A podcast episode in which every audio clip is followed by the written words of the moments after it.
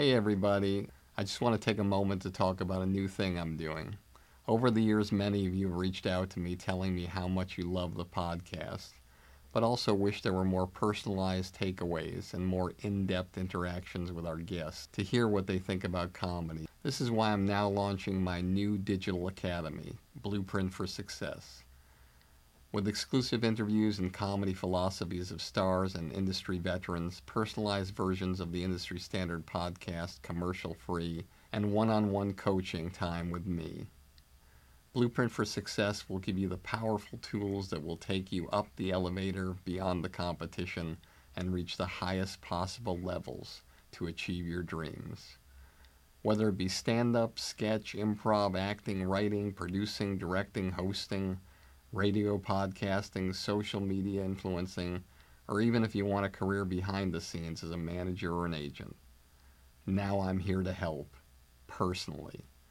We'll go on an express train of comedy and entertainment like nobody else has before. You can find out more about Blueprint for Success and the comedy business on my website at barry katz dot com. Together, we'll take your career where you want it to go. Get up earlier than everybody else, work harder, um, and try and find some mentors. Um, I think the entertainment business, unlike surgery, is um, very hard to navigate through through book learning. And um, if you can find a human resource who's generous enough to share with you, um, work hard at finding mentors.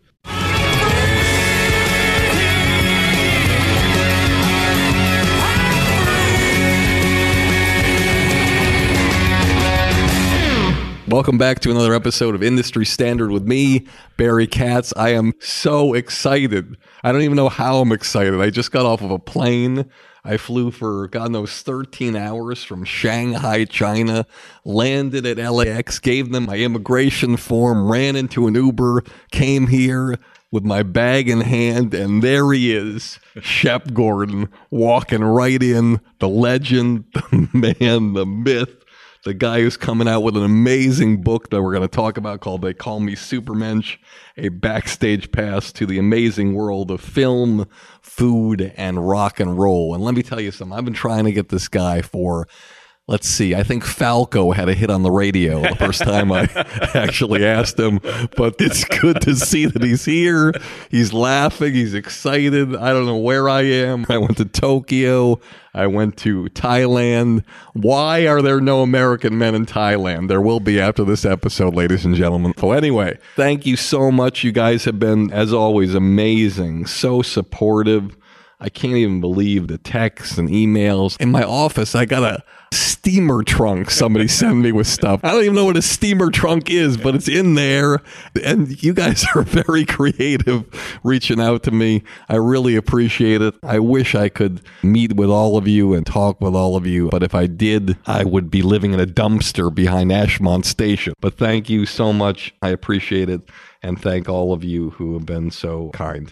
So I'm looking across from Shep Gordon, a legendary man in all forms of entertainment, and it's so exciting to see him.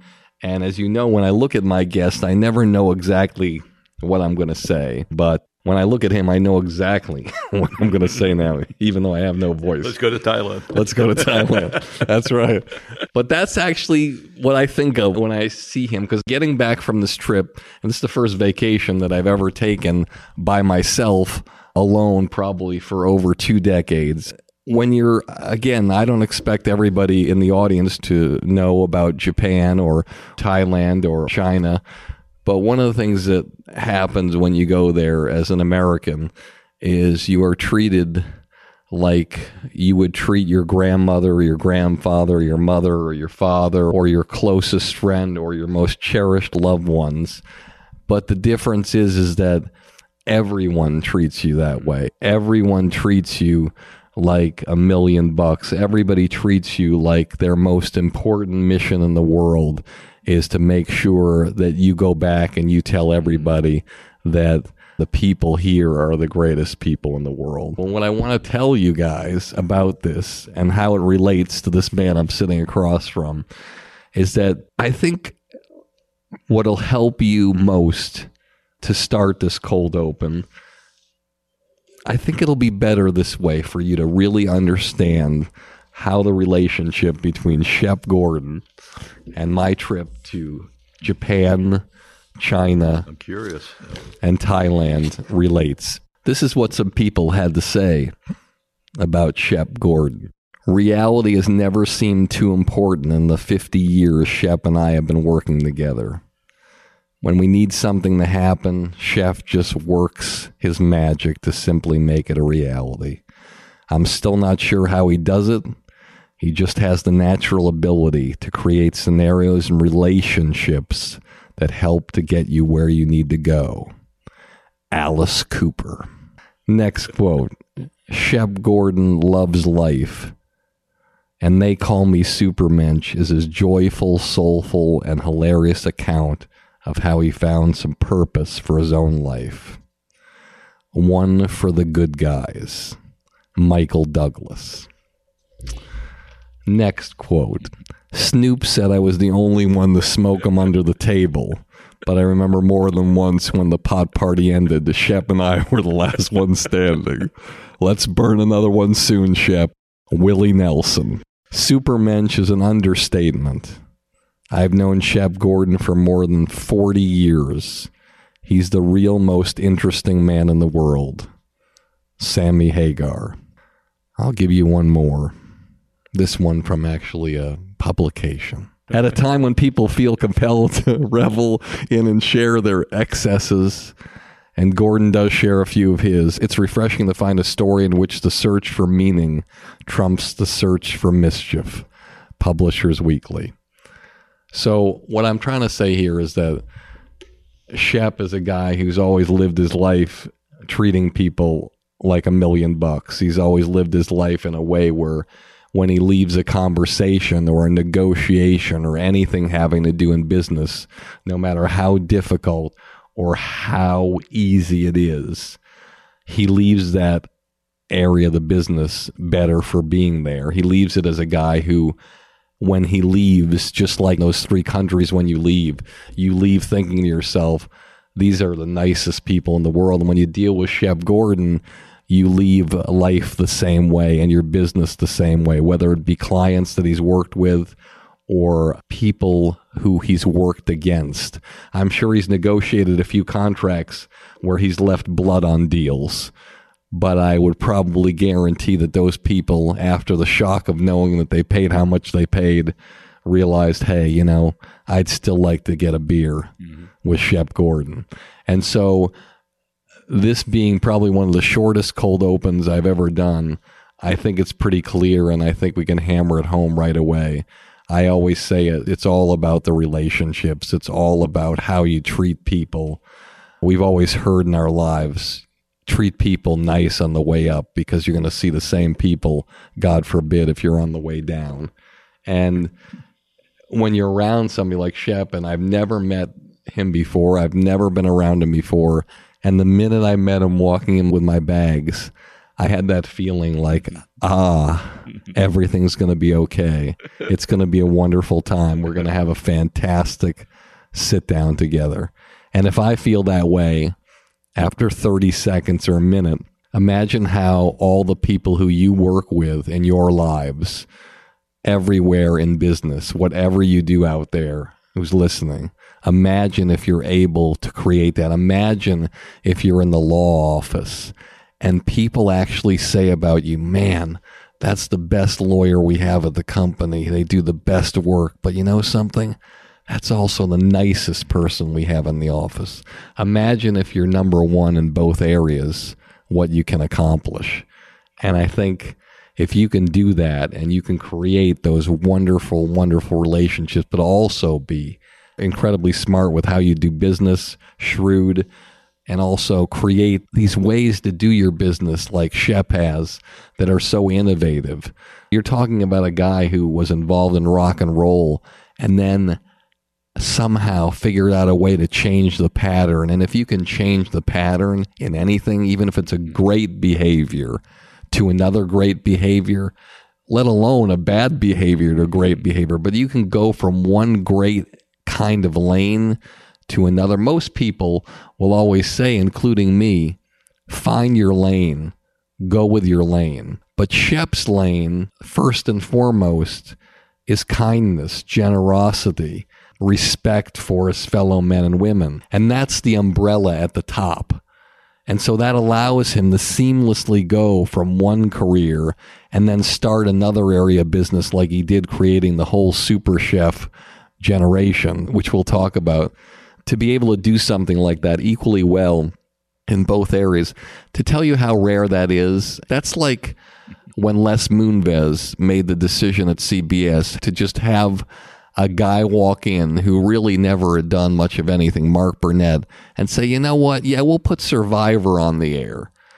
Well, well, Mister Moonves, we don't have anything like that. We have scripted shows. You don't do reality television. Well, I'm ready to try it. I'm going to work just as hard as I do in that area as this area, and we'll be just as successful, if not more. And great people and great minds can change and figure out a way to change patterns and get to the next level in anything they do if they put their mind to it.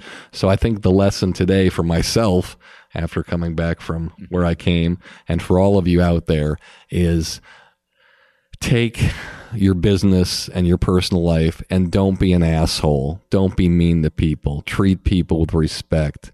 After you deal with them, make them want to work with you again. When you leave the room in that sales job and they close the door after you said goodbye, think of them talking to themselves afterwards. My God, we have to work with that guy again. And if you can create those kind of situations in your career, I can guarantee you, you'll have the kind of business life that Shep Gordon has had.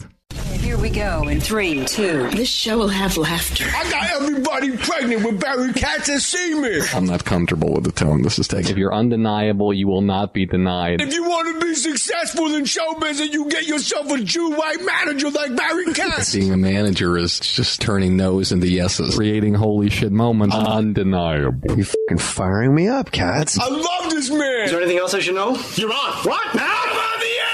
Barry Katz. Back in the house. House. House. Let's do this.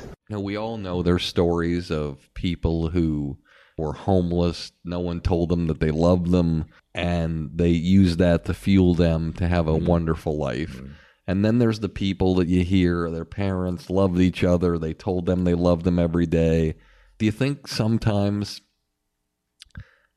the most successful people are the ones that didn't get the love? Because yeah. I wonder when I tell my uh, kids ten times a day that I love them, I wonder if that means that they're going to be strung out. I and, don't think. I think I've seen some really wonderful, successful people who came from amazing families. So there's hope. Yeah.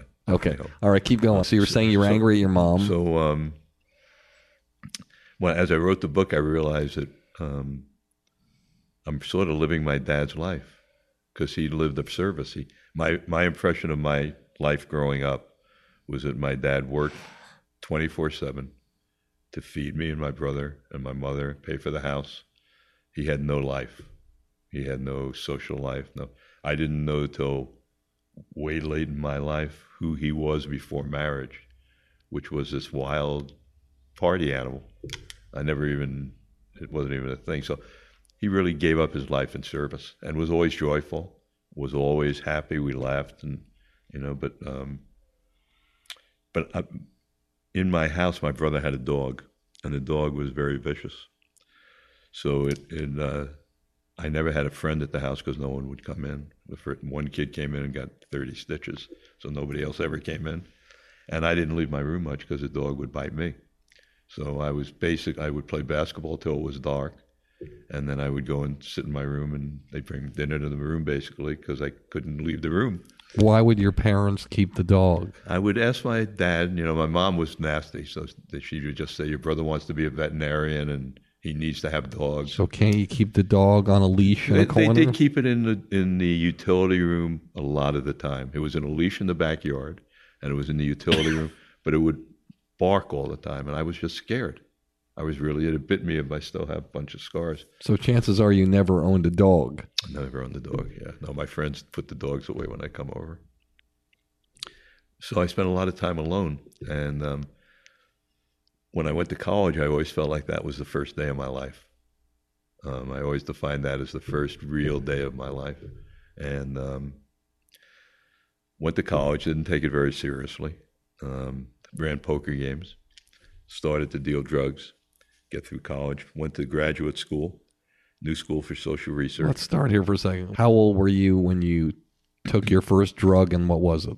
I was a sophomore in college. It was a joint of marijuana, and uh, I loved it. A guy named Jerry Singer, who I'm seeing next Thursday in New York, who lives in Saint John's. We're still friends. And then the second drug I took was Robitussin A C, the cough syrup. As Chris Rock would say, the tussin. And I remember that I was I was reading a Harold Robbins novel, and I read the same sentence for two and a half hours. On Robitussin. On my first time on Robitussin. I remember it so clearly. Do they still make that brand? I don't know. It was Robitussin A C. I think they don't, they only make the other one. We we found a pharmacist in Buffalo who would sell us gallon jugs of Robo A C. Then I went to um, the New School. I didn't like the New School at all. Um, and um, but I through that through those were days when you you know you could still be empowered. Um, we we burned R O T C car we burned R O T C buildings. We we burned our draft cards. It was a time when we felt like a, a generation of people felt that we could affect things. And we're social liberals. I always had this image of myself on a white horse, saving the day, you know, scooping up the princess and saving the day. So at, at the New School, some, um, and it was a Reagan era in California. I was a long hair. By then I was an acid head. Reagan was the enemy.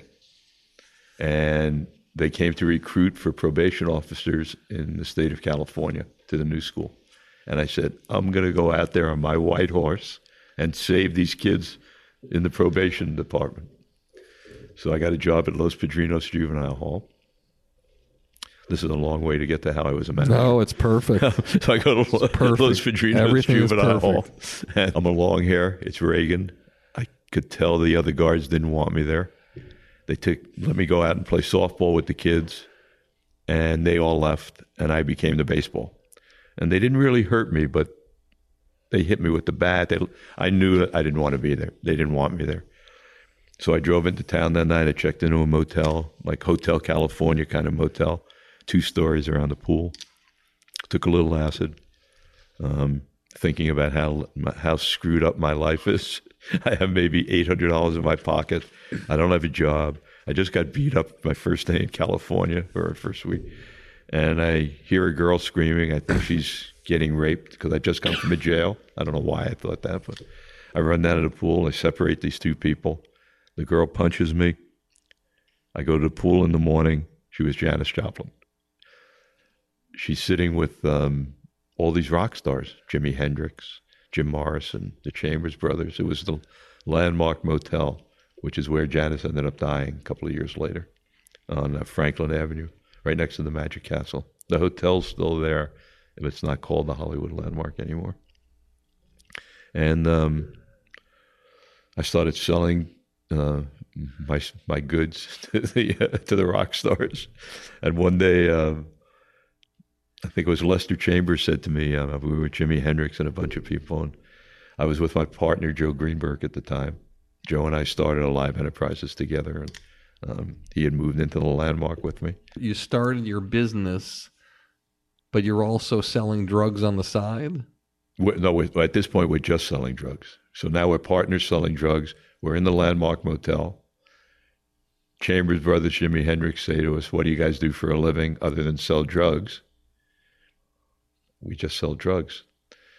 Uh, Lester Chambers says, you know, if you come from Watts, where I came from, and you have a new watch, the cop is going to ask you, where'd you get the money for the watch? So what are you going to tell someone? How do you live here? You sell drugs? And I said, you know, I'm a Jewish kid from Long Island. I don't, that's not part of my life. And uh, I think it was Jimmy or Lester said, you guys Jewish? And we said, yeah, you should be managers. And uh, it makes sense. Who should we manage? And I said, the, Lester has this freak uh, from Phoenix in his basement, a guy named Alice Cooper. I bet you if I tell him I found a Jew to manage, he, can you afford any money? And I said, yeah, I could give him ten dollars, twenty dollars a week. Because we went, you know, that was money in those days. Why, why would you give the artist to ten? Say I manage them? So I had a cover for my drug selling. I wasn't a manager. In other words, they're giving me a cover. Got it. You need a cover. They're street guys. I'm not a street guy. Street guys think that way. So they go to Alice. Alice tells a story. One day, Lester Chambers comes in and says, I found that everybody needs a Jew to manage them. I found the Jewish guy, and he'll give you twenty dollars a week. Now, you're kidding. We're in. So they come to the motel, and I start managing them. Okay. So Alice is living in the basement of whose house? Lester, uh, Lester Chambers? Lester Chambers in Watts. In Watts. Yeah. And Alice is how old then? He was underage because when we got a record contract shortly thereafter, his parents had to come in for court approval. Probably seventeen. What was his real name? Uh, Vincent Furnier. But they had already changed their name to Alice Cooper. For the band, but what's weird, always confusing to me back right. then. Is he because, was Vincent. He wasn't Alice. Yeah. Always confusing Vincent. to me yeah. is when you said, I'm going to see Alice Cooper, that's Alice Cooper. Right. He was Vincent. And, and that the, came about from a P R lady named Pat Kingsley. I know Pat Kingsley, P M K, yeah. who are one of the greatest publicists of all time. At a benefit recently, Alice Cooper was playing. And it said, Alice Cooper is playing along this benefit. And there was a house band. And if I'm not mistaken, he came out yeah, yeah, yeah, and yeah, sang. Yeah. And it was, ladies and gentlemen, please welcome yeah. Alice Cooper. It wasn't, ladies and gentlemen, please welcome Vincent Fournier yeah, from no, Alice I'll Cooper. You, I'll tell you the story. So um, the band was, in my opinion, not very good, which was a positive because it meant I wouldn't have to do any, I don't, I didn't know what to do as a manager. I didn't want to do any work. The worst thing that could happen to me is anybody liked them because then I had to do something. So, and they were horrible, in my opinion. And I'm, I say it to Alice's face and he laughs about it. He says, He always says that. We met on a lie. Shep told me he was a manager. I told him I was a singer, which is, and it was sort of true. Um, so anyway, everybody starts get, getting busted around me. Um, my connections are getting busted. Everybody, I got to get out of the business. What am I going to do for a living? I like the band. So we had a meeting and I said, listen, I'm, I'm going to become a millionaire somehow. If you want to try and do this together, we'll figure out how to make it work. Um, if not, no problem. But if we do it, let's shake hands. We stay together till I'm no. And that's what we did. And um, one of the first things I did was um, ask Lester, and you know, how do you do this? And they introduced me to a guy named Albert Grossman because Paul Rothschild was living there and Janice's manager was Grossman. And he explained to me a little bit, you got to get a lawyer, you got to get a P R person, you got to get a... So the P R person they recommended was Pat Kingsley. Took all the guys to her office, took a meeting. She asked me to have the guy step out of the office, and she said, listen, Shep, I don't know how to make five guys named Alice Cooper or stars. Give me one guy. Call him Alice Cooper. That I know how to do. So I went back into the lobby, and I said, we got to pick one of you to be Alice Cooper. She said, we have to do it. So we voted. Alice became Alice Cooper. We changed his name legally to Alice Cooper. Wait, you're trying to tell me that when you walked out in the hallway of P M K, yeah. there were five band members there. and who had shook hands to all be together till we were millionaires. And so those five members, when you went in the hallway, you're actually saying to me that the drummer thought to himself, hey, there's a shot I could be Alice Cooper.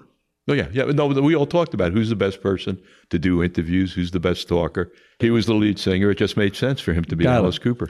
Okay, um, they and they were okay with it. Yeah, oh, yeah. There was no, it wasn't even a question. We just did it. We went to court, got the name changed, um, and off we went until.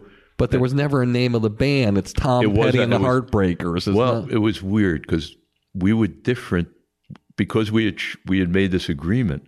We were all in it together. So whether one person had the name, what ended up happening... You can tell me if I'm wrong. Yeah. I'd be stunned if you can look me in the eye and tell me that all five band members were favored nations and made the same yeah, amount yeah, of money. Absolutely. Exactly the same. Not one penny difference. Not one penny So difference. Vincent never made more money than well, the Well, I'll tell drummer. you the end of the story, which is very public, and it's in their books and it's in our books. That split everything exactly equal. Not one penny different. And what ended up happening was that Alice started to have to work ten hours a day, and they didn't have to do anything.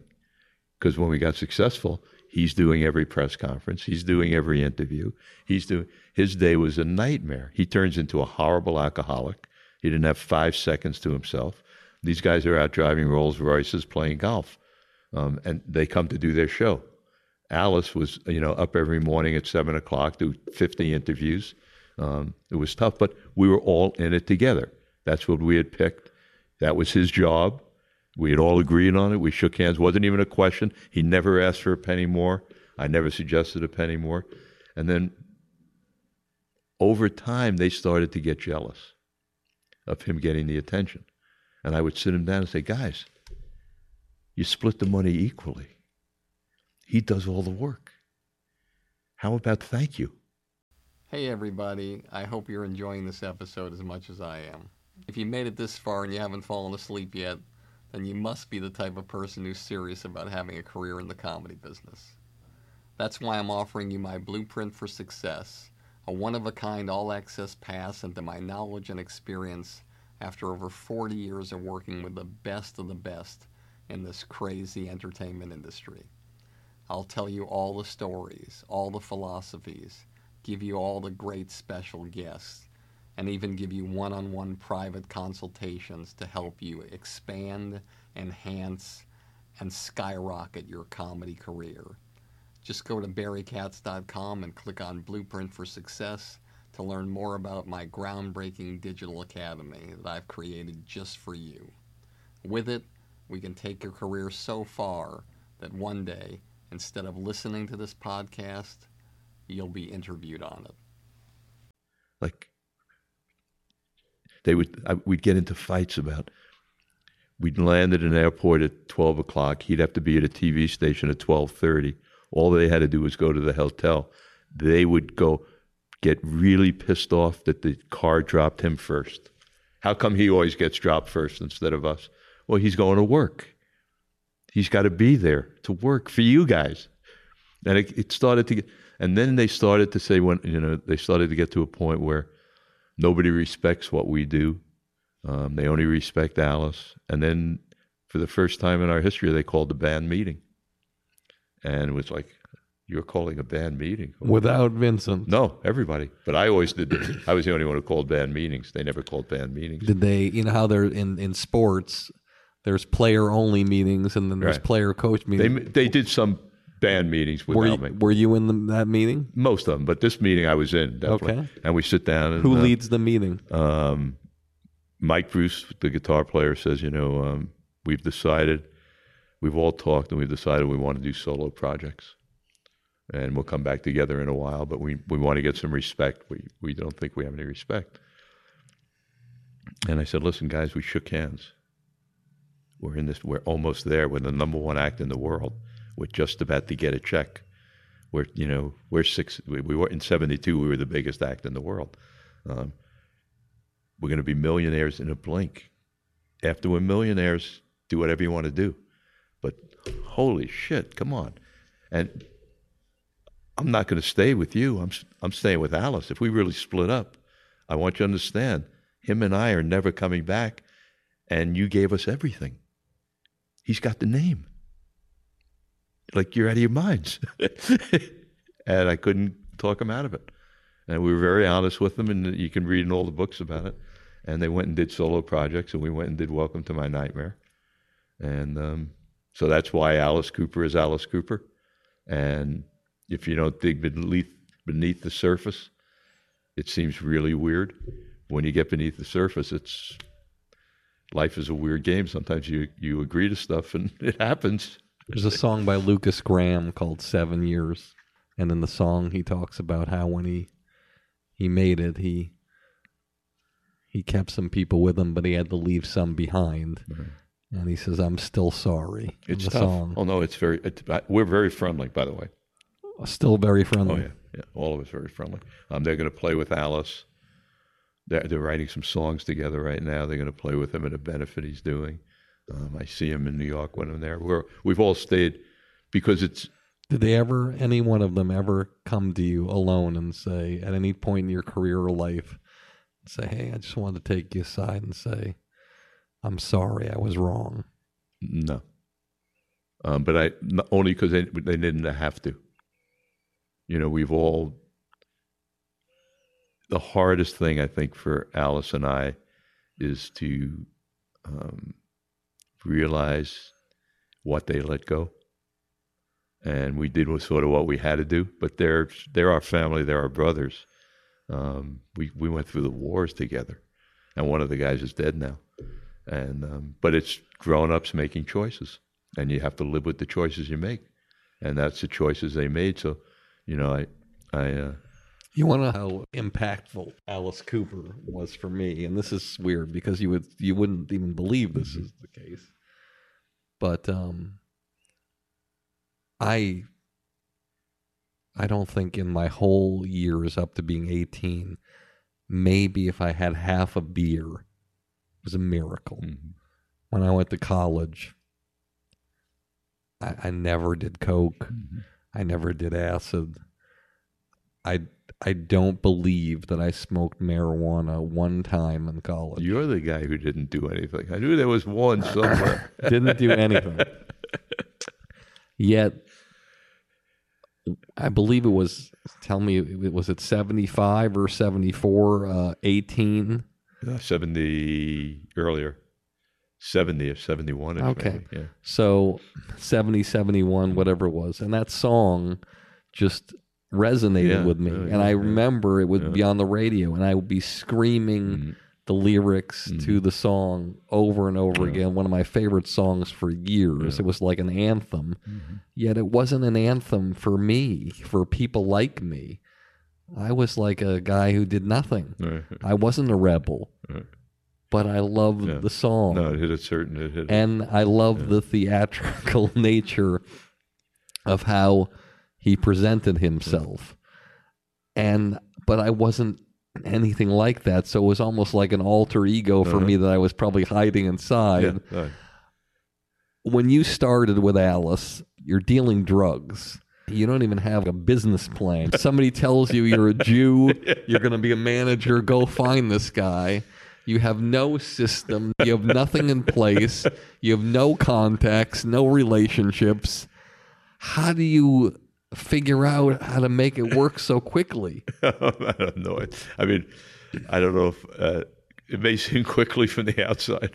You met Alice what year? Yeah, sixty-nine. We sixty-nine. sixty-nine yeah, so Two years later, he has the number one you know? song in the world with a Jewish manager who was dealing drugs. I how think, does that happen? You know, I, I think um, we. I, I hate to keep using the word lucky because people always say it's not luck, but we did get lucky in that um, when I was at the New School for Social Research, one of the classes in the short time I was there, one of the lectures, the guy talked about um, the difference between cultural phenomenons and art. I don't know why he went there, but it, and he said that art's very abstract.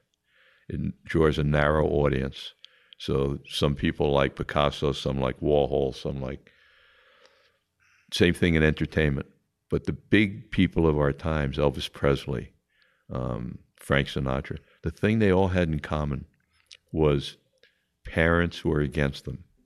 And kids, every child goes through a period of rebellion. And he talked about Ed Sullivan Show with Elvis Presley. When his hips couldn't be shown on the Elvis Pres- on the Ed Sullivan Show, that turned Elvis Presley into an overnight gigantic sensation. Because every parent said, oh, is this disgusting? I hope you don't like this. And kids jumped to it. So we decided early on that forget about the kids, let's piss off parents. And that's where everything came from. And it worked because nobody was playing to the to the parents.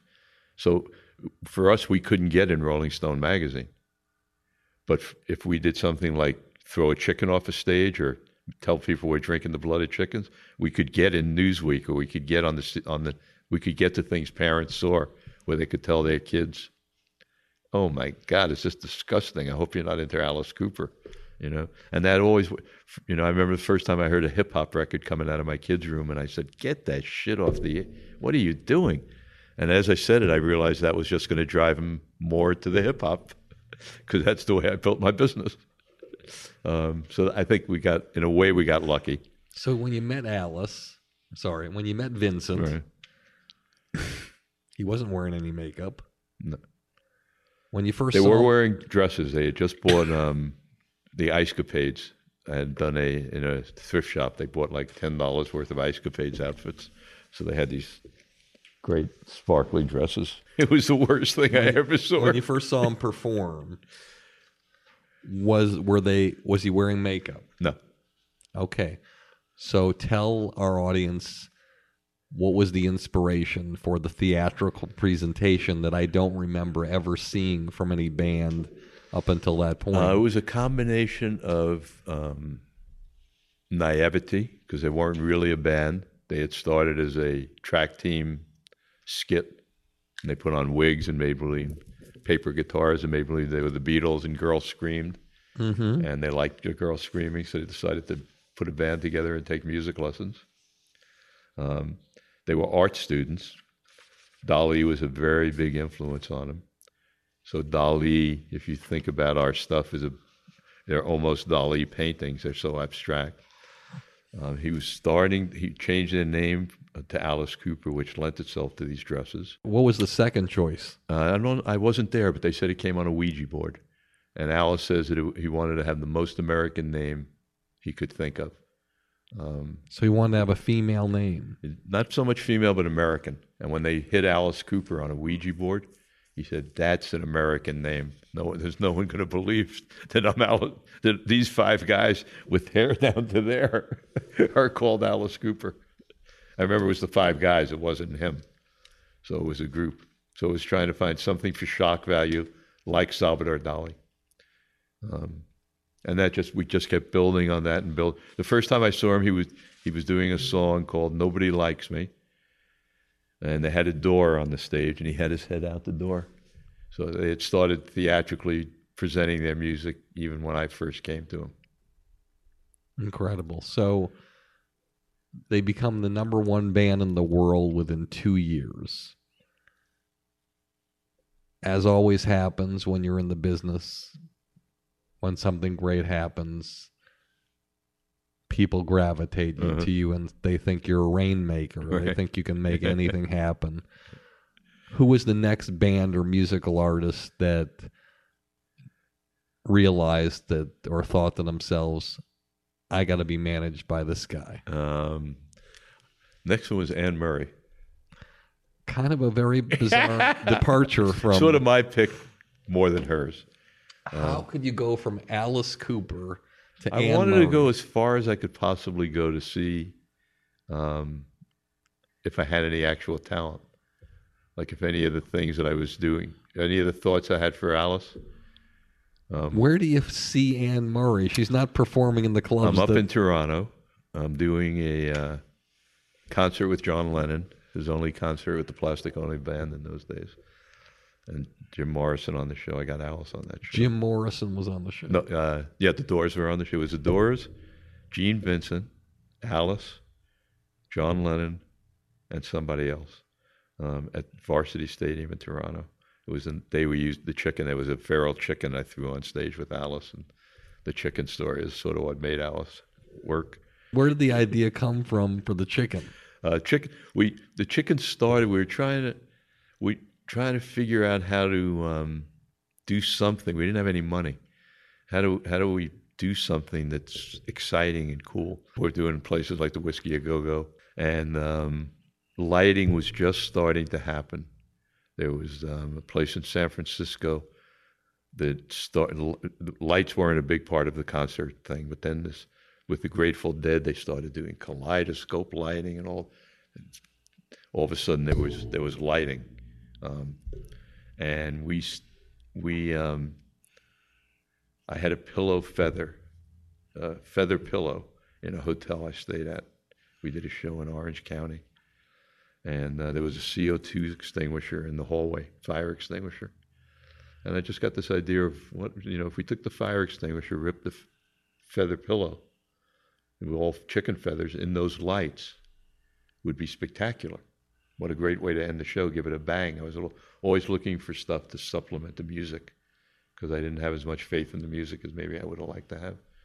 Um, and it worked great, so we did it every night, chicken feathers. Um, at the end of every show, C O two tank, blow the feathers everywhere. And then when we did Toronto, there were these actual live chickens backstage. So I said, hmm, let me throw a chicken on stage, see what happens. This could be pretty disgusting. But I didn't tell Alice. And uh, he was doing the encore and the chicken. And he looked down at the chicken. And he thought the chickens could fly, and he threw it at the audience. And uh, the audience destroyed it. And the next day, the newspaper said, Alice bites the head off a chicken and sucks the blood. And why did they say that? I have no idea. But it was the greatest thing that ever happened to us. It was unbelievable. And when he commented on it, he, what was odd was never said he didn't bite the head off the chicken. Oh, never. Oh, my God. Are you kidding? That's the greatest thing ever happened. That You're was exactly that. What we wanted parents to think. Um, and your story uh, started with Ann Murray. So... Um, so I wanted to see that the same kind of things work, not the chicken being bit off, but this, you know, can I, can I create history to get the message out that I'm trying to get out? Um, and so I started working with Ann Murray, and I, you know, um, the message I really wanted to get out with Ann Murray was that even though she was um, very white bread bland, she was an great, great artist, which she was. She had great uh, chops. Her voice was so pure. Um, so I, st- I, I used with Alice a thing I called guilt by association. I would have Alice get pictures of Alice with Pele or pictures, famous people, and the fame bleeds off. So I got um, my my crowning moment with her is I got John Lennon, Harry Nielsen, Alice, and Mickey Dolenz to take a picture with her on stage, which just skyrocketed because John Lennon was inaccessible in those days. It was his, it was black period. And Mickey Dolenz, uh, who I interviewed on the podcast, yeah. was started as an actor. Yeah. And the band put together as actors, uh-huh. and he ended up for one or two years being the biggest star uh-huh. in the world. And the greatest guy. Just Wonderful. a great guy. Great daughter. His daughter was an actress for a while. I don't know if she still is. And he ended up being Alice's next door neighbor for a while. So um, for me, that was the challenge. Was to see, you know, do the management skills that everyone is telling me I'm a genius for, and I have no idea what I'm doing, work for someone else. And then uh, Alice turned me on to Groucho Marx, who needed some help, so I, uh, he was my third. Now, Groucho Marx, yeah. How old is he when you meet him? seventies. Almost senile, but not. You know. How does Alice know Groucho Marx? Alice met him, they became good friends. And he, Alice started going over and lying in bed with him at night watching T V till he fell asleep. I walked in, they both had Mickey Mouse ears on, Alice and Groucho, and they're in bed watching a T V show. And um, I didn't do much for Groucho, but he needed resources. He was he, he was very light on resources. So I got the T V show back on the air, and I did some licensing deals. And he was a great man. When you'd go to Groucho's house to have dinner, you had to perform after dinner. That was the rule of coming to dinner. The price of dinner was performing. What if you're not a performer? Well, he still had to perform. And he had um, Bud Cort, Jeff Bridges. Bud Cort played piano. He's the actor from uh, Harold and Maude. Jeff Bridges played guitar, and Marvin Hamlisch played piano. And that was sort of, one of those three would be there as your accompaniment. So um, if you, like Alice read poetry, and he had Marvin behind him, which was close to his thing, but Groucho let him get away with it. I would read contracts. I would get up and I'd get a big arpeggio from, like, you know, Bud Cort. Where to Ford, I'd get maybe three words in. Get him out of here, Groucho. He'd always look at me, where, whenever there was someone else in the room. He'd look at me real hard. Look at the other guy, look at me, wait till everyone noticed him looking at me. You Shep, my... Hey everybody, let me remind you one more time about my new Blueprint for Success. It's a project I've spent months and months working on just to help you jumpstart your comedy career and beat the competition. Whether you want to do stand-up, sketch, improv, acting, writing, producing, directing, radio, social media influencing, or even if you want a career behind the scenes as a manager or agent, Blueprint for Success will give you all the tools you need to take your career to the highest levels. With exclusive interviews, my top fifty commercial-free episodes from Industry Standard, one-on-one coaching with me, and unprecedented access into my knowledge and experience from over forty years in this crazy business. I guarantee you that with Blueprint for Success, you'll become the creator you've always dreamed of becoming. No one's asking me to do this. I want to do it because I want to help you become truly undeniable. So just go to barry katz dot com, click on Blueprint for Success, and start your incredible journey today. I truly can't wait to work with you to help you change the trajectory of your comedy career forever. Manager? And I say, yeah, Groucho. Hmm, funny, you don't look like a crook.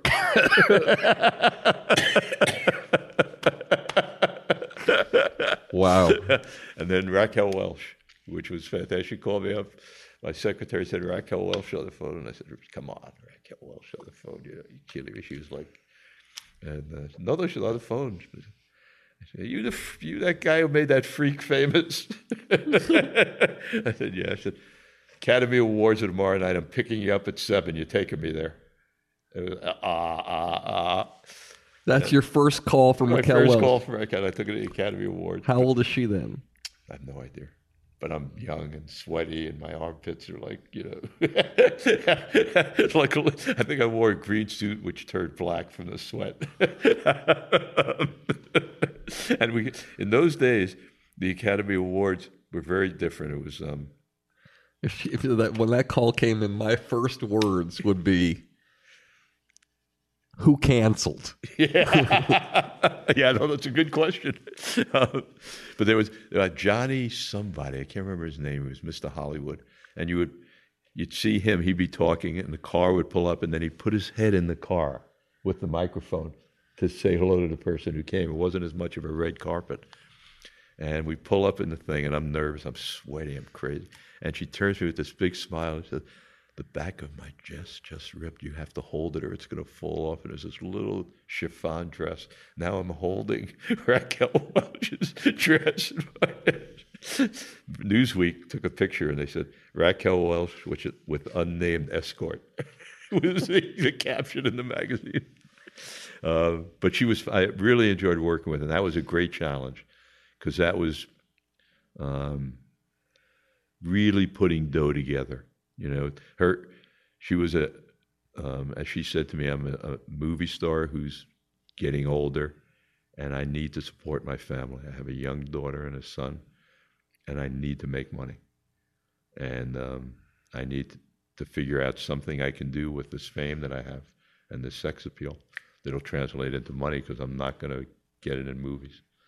And um, so I put together a song and dance review for her. We played Vegas and a lot of places. And But it was really fun because she was good to work with. She learned. She was a hard worker, and um, it really allowed me to to, to mold the dough, um, and it was great fun. Tell me the first artist that you worked with, whether successful or not, where you failed. They came into your office, or they called you, and they said, "Shep, you're fired." Yeah. Never got uh, never got fired. You've never been fired. Uh, never been fired. I've I've mutually.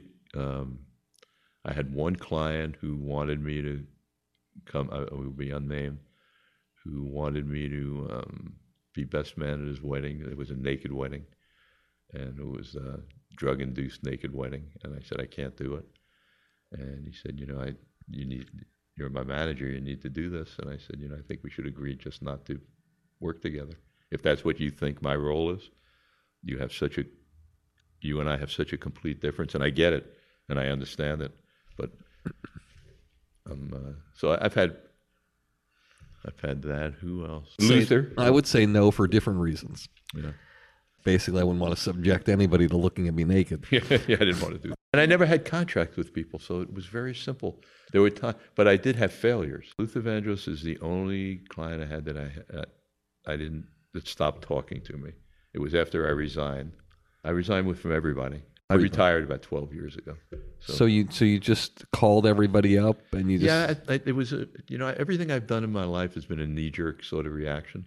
Um, I never really thought about stuff. I just, if it feels right, I do it. And I, I had a premiere in L A at Universal, one of my movies, you know, a really star-studded, gigantic premiere. I was bored to death, like bored to death.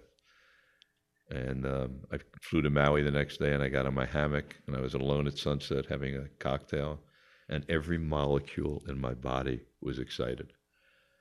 And I sort of said to myself, what's it all about?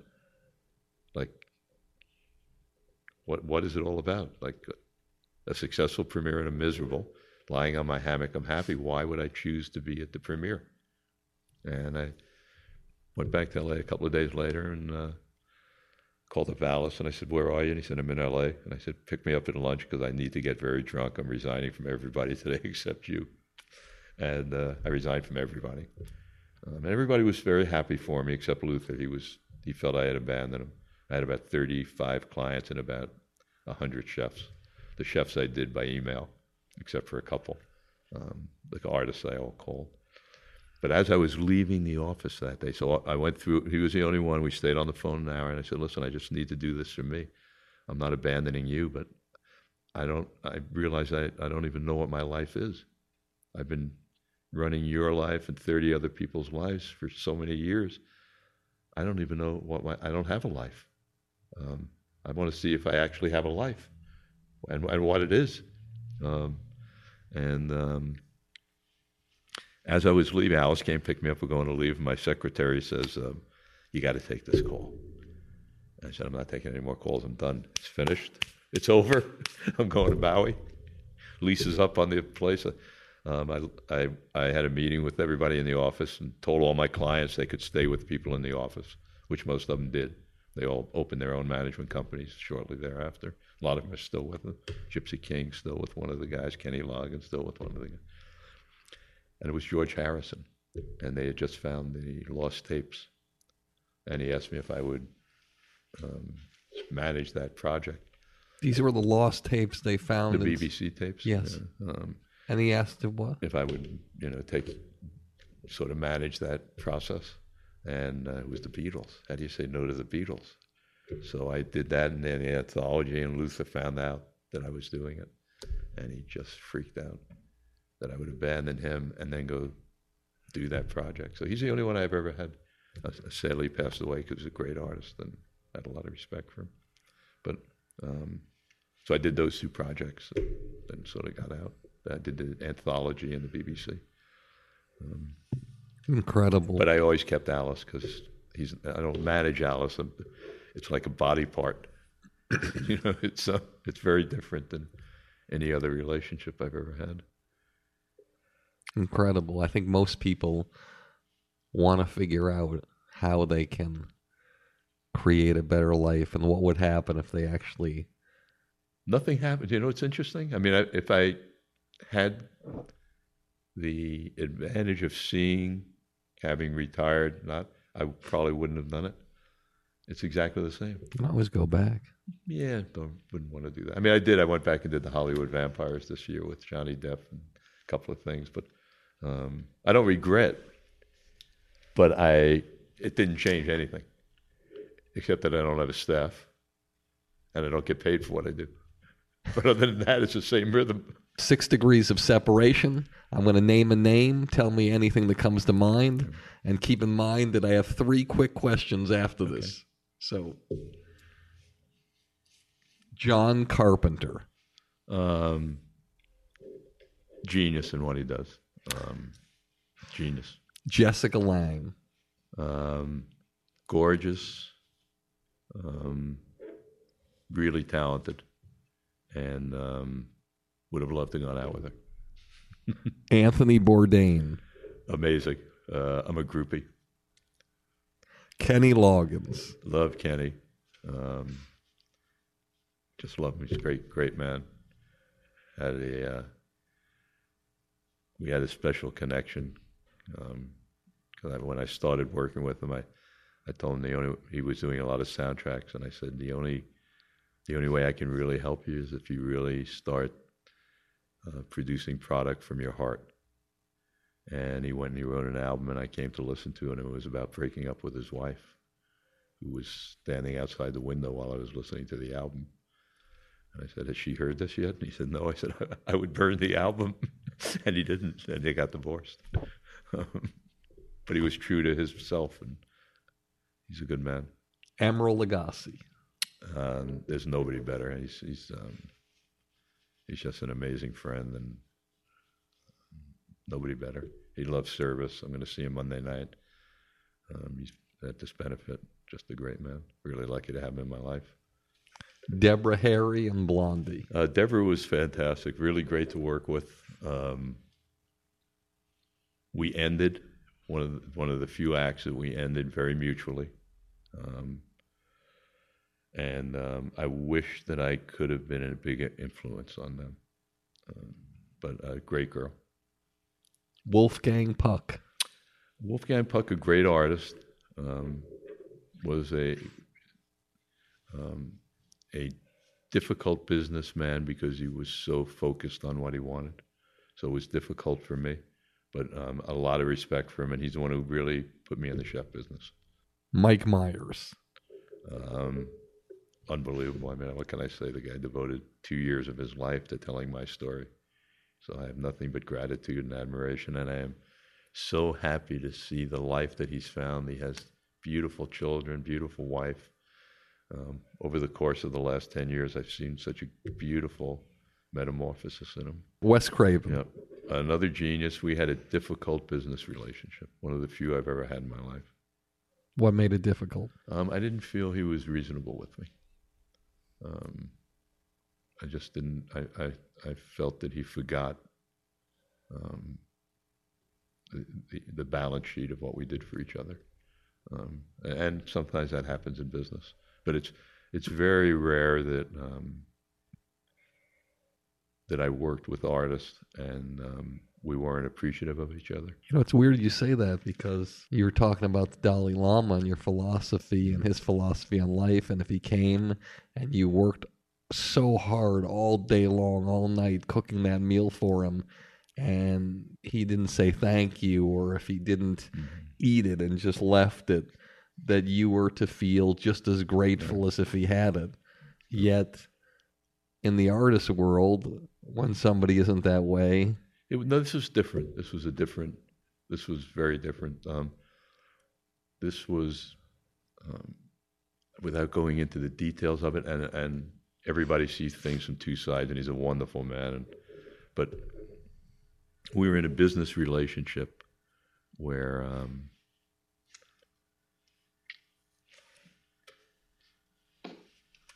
I um, I used a lot of my resources, which I didn't have to, to get him through some of his problems. Um, millions and millions of dollars um, that I wasn't responsible for, but chose to not allow him to bear the burden, even though he made the choices that cost the money. And then we reached a situation where someone wanted to give me a lot of money that wouldn't have cost him any money. And he wouldn't allow him to do it. And it was, it's not coming from you. It only helps me. Why would you, after what I did in our relation, at least what I think I did, and we couldn't see eye to eye on it, and it it was so abstract that it just, I couldn't find a reason to continue the relationship.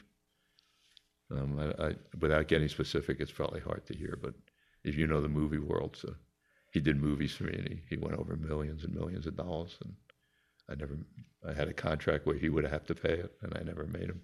It came out of my pocket. And then he did a sequel for, he did a movie for the Weinstein Company, and was very successful, and I let him out of his obligations for me, and Harvey wanted to give me a lot of money. Interesting. Janis Joplin. Uh, fantastic. So sad that she died so early. David Letterman. Um, unbelievable.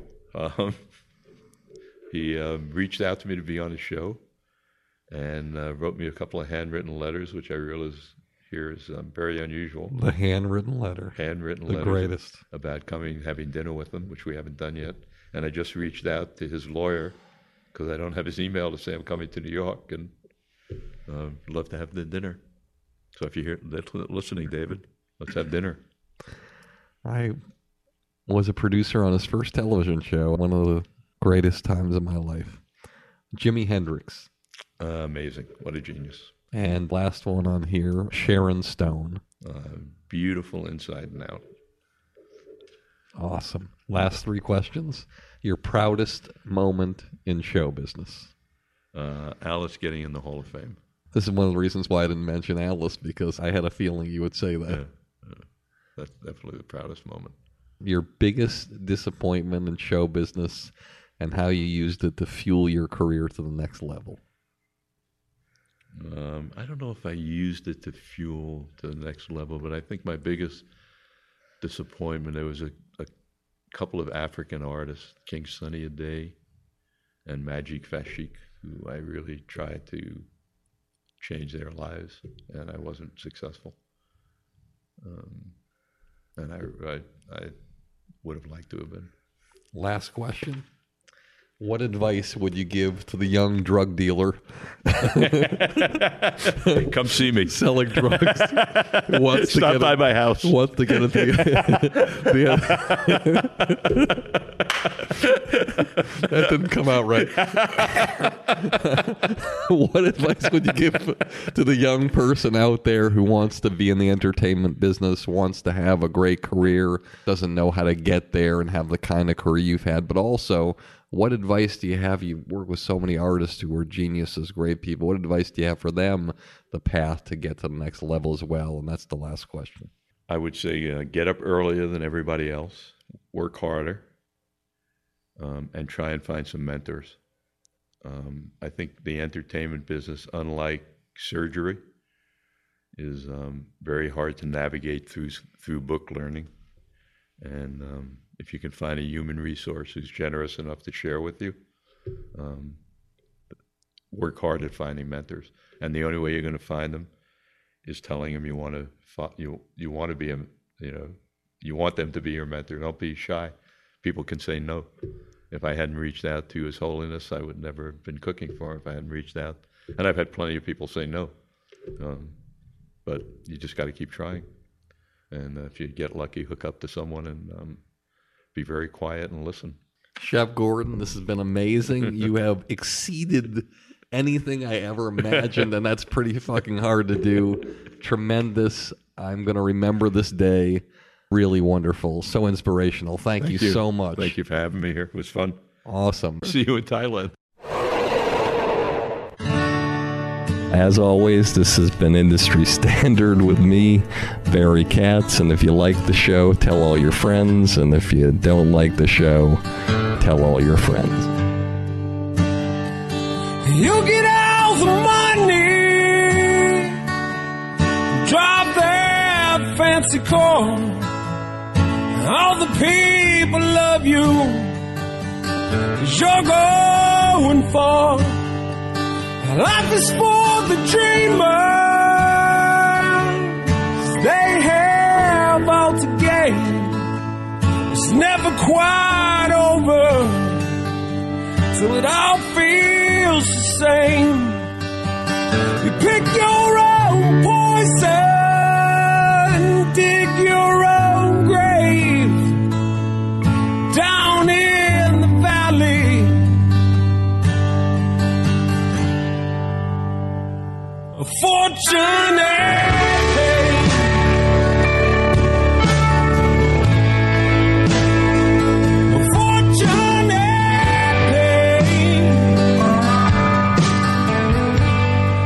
Thank you for listening to Industry Standard with Barry Katz. If you'd like more info on our schedule of new episodes or how to reach Barry through Twitter, Facebook, or email, go to barry katz dot com. Before you leave, please take a moment to subscribe to our podcast, leave a comment, and rate it, even if you think it blows. Thank you for your support, and have a great day.